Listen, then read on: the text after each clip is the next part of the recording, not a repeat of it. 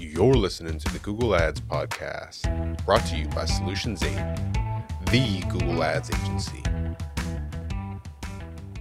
10x the profits, half the cogs. What if it were true? What if you could get 10 times the results and half of the costs? It is true, and I'm going to show you how. Right here, right now. First of all, we're playing Death by PowerPoint. This is maybe the thing that I'm most proud of professionally. I've talked about it before on the channel, I've talked about it before on podcasts, but I will not stop because I feel like repetition is a mother of skill. First, I share the thesis. This is the core thesis of what it is that I'm talking about. A tiny minority of extremely high performers produce almost all of the economic outcome of given endeavor. I'm going to read it again. A tiny minority of extremely high performers produce almost all of the economic outcome of a given endeavor. Hunter and Schmidt. Incidentally, this is actually really worth going to school on because it is mind blowing. This is true in your business already. When you're smaller, it's a little less obvious.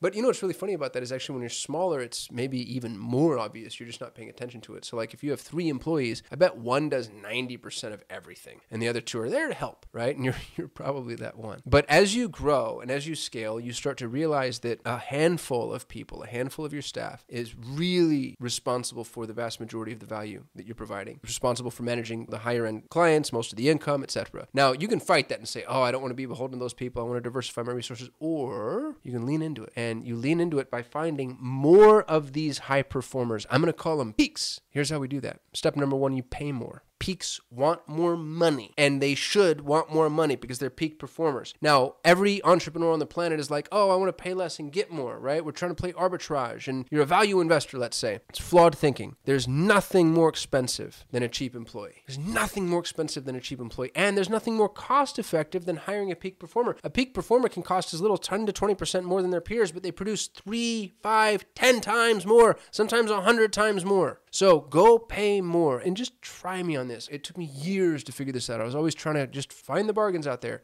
And it's an absolute, complete, and total nightmare. And it's a flawed model, it's flawed thinking when you start off paying more, you end up getting better submissions. You end up getting better applicants. You get people that are excited. You know what's really funny about this is when you pay more, the same person becomes better. They feel valued. Think about yourself and your own experience in life. When you feel valued, you perform better. Now, you need to go to the places where you can afford to pay more, which is really hard onshore, incidentally. Like if you're in Silicon Valley and you need a software engineer, well, best of luck to you because you're not going to be able to compete against Google, Amazon, Facebook, Apple, who are just snapping up all of these folks and paying them insane amounts of money. And even if you you could match the salary requirements. You can't match the ascension opportunities or the benefits or honestly just the prestige. A lot of peak performers want to work for the big companies. So what I like to do is I like to go international. And I know that offends some people. I'm not going to apologize for it. It's what's worked for me. I've found the most amazing, stellar staff internationally. And I've hired everywhere Philippines, India, Bangladesh, Turkey, Ukraine, all of Latin America, Canada. Go to where you can afford to compete. And, you know, it's hubris to think that this is the only country producing intelligent, hardworking people people, right? Like it's the same distribution of intelligent, hardworking people on a per percentage basis everywhere. And yet there are more people in a lot of these countries. And so you expose yourself to a brighter labor market. And if you've had bad experiences going international, chances are it's because you've been working with either agencies or people that you've been giving bullshit work to. If you had to do data entry, if you had to sit there and line by line do data entry for eight hours a day, how well would you do that job, right? And so you think to yourself, well, yeah, I had a bad experience when I went offshore. That's because I gave them a horrible job. It was scrubbing or outreach or call centers. Like if you pay more than they're going to have the opportunity to earn anywhere else,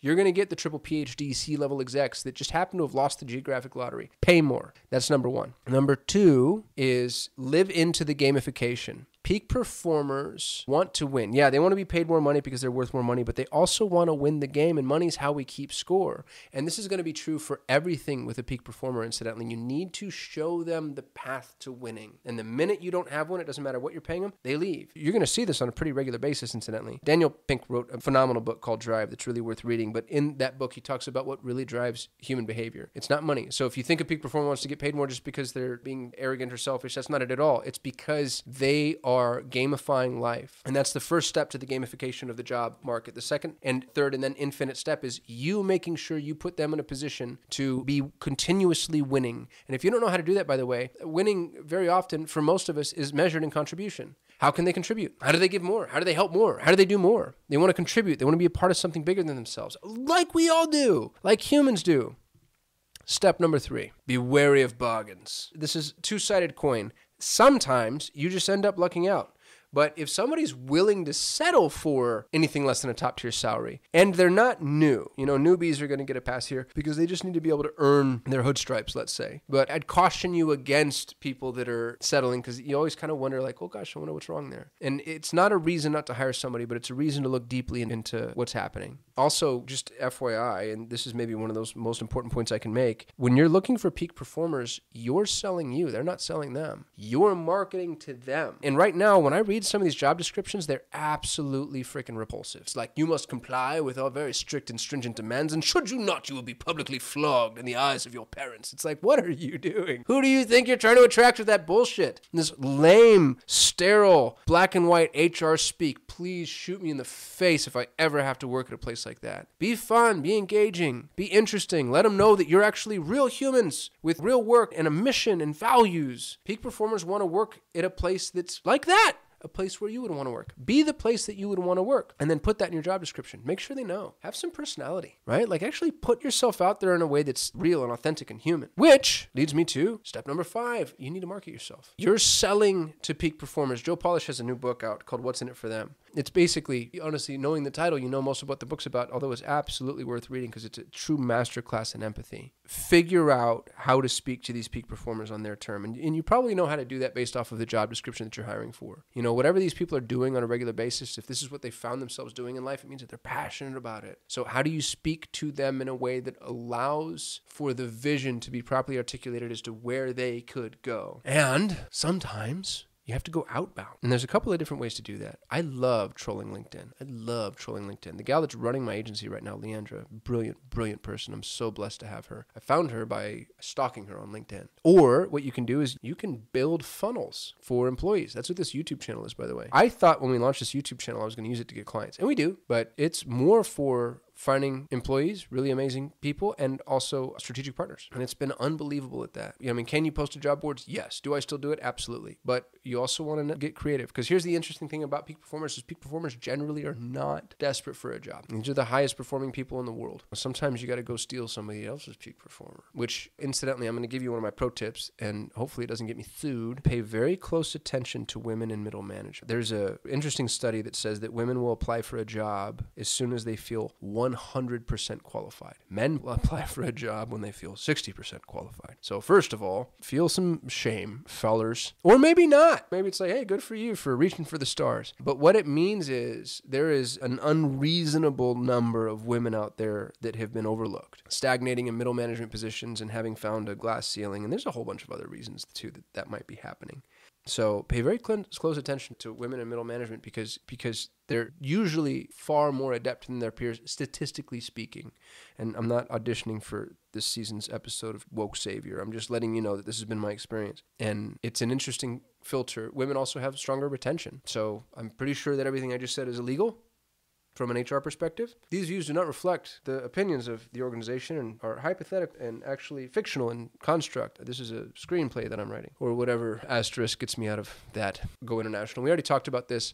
I've got 100 employees, and almost all of them are outside of the United States. I'm not bashing U.S. staff. What I'm saying, though, is if you're in this country, you've been blessed with the opportunity to start your own business, which is what a lot of peak performers do, or you are inside of a labor pool that is very heavily sought after. And there are some folks that are in other countries where that's just not the case. Now, obviously, if you're like, dude, I've got a pool cleaning company. I need somebody to show up to people's backyards and clean pools. All right, well, you're pretty restricted from a ge- geographic perspective, but you'd be surprised at how many jobs can be done remotely. And I've proven that in my business. Go international. There's some stellar people, like truly just stellar people available and accessible to you if you're willing to get over that limiting belief. Hire slowly. Because you're paying more, you can ask people to jump through hoops. I call them fly traps. As a matter of fact, remember, they like gamified systems. So those hoops are them playing the game. And what I've found to be really funny is I've actually ended up on interviews with people that were like, yeah, I actually didn't really want the job but I wanted to see how far I could get. And I like that. I think that's pretty cool.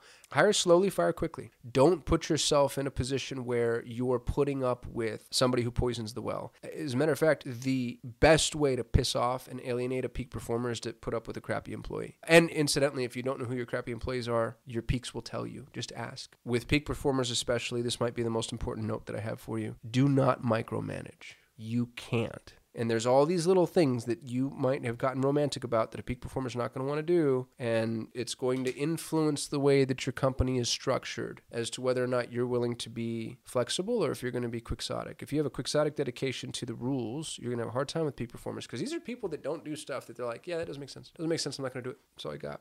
Hope you all like this video. This is part of a new series that I'm doing where we're taking our Twitter threads and we're shooting videos about them. So I'd love your feedback on them. If they're valuable and helpful and important, or if you're just like, dude, you suck. I'm going to stop watching unless you start doing things that are just more Google Ads related.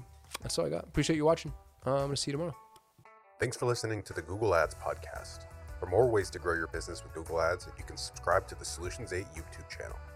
If you enjoyed this episode, please share it with a friend. And if you'd like to work with the best Google Ads agency in the world, you can visit Solutions 8 at sol8.com.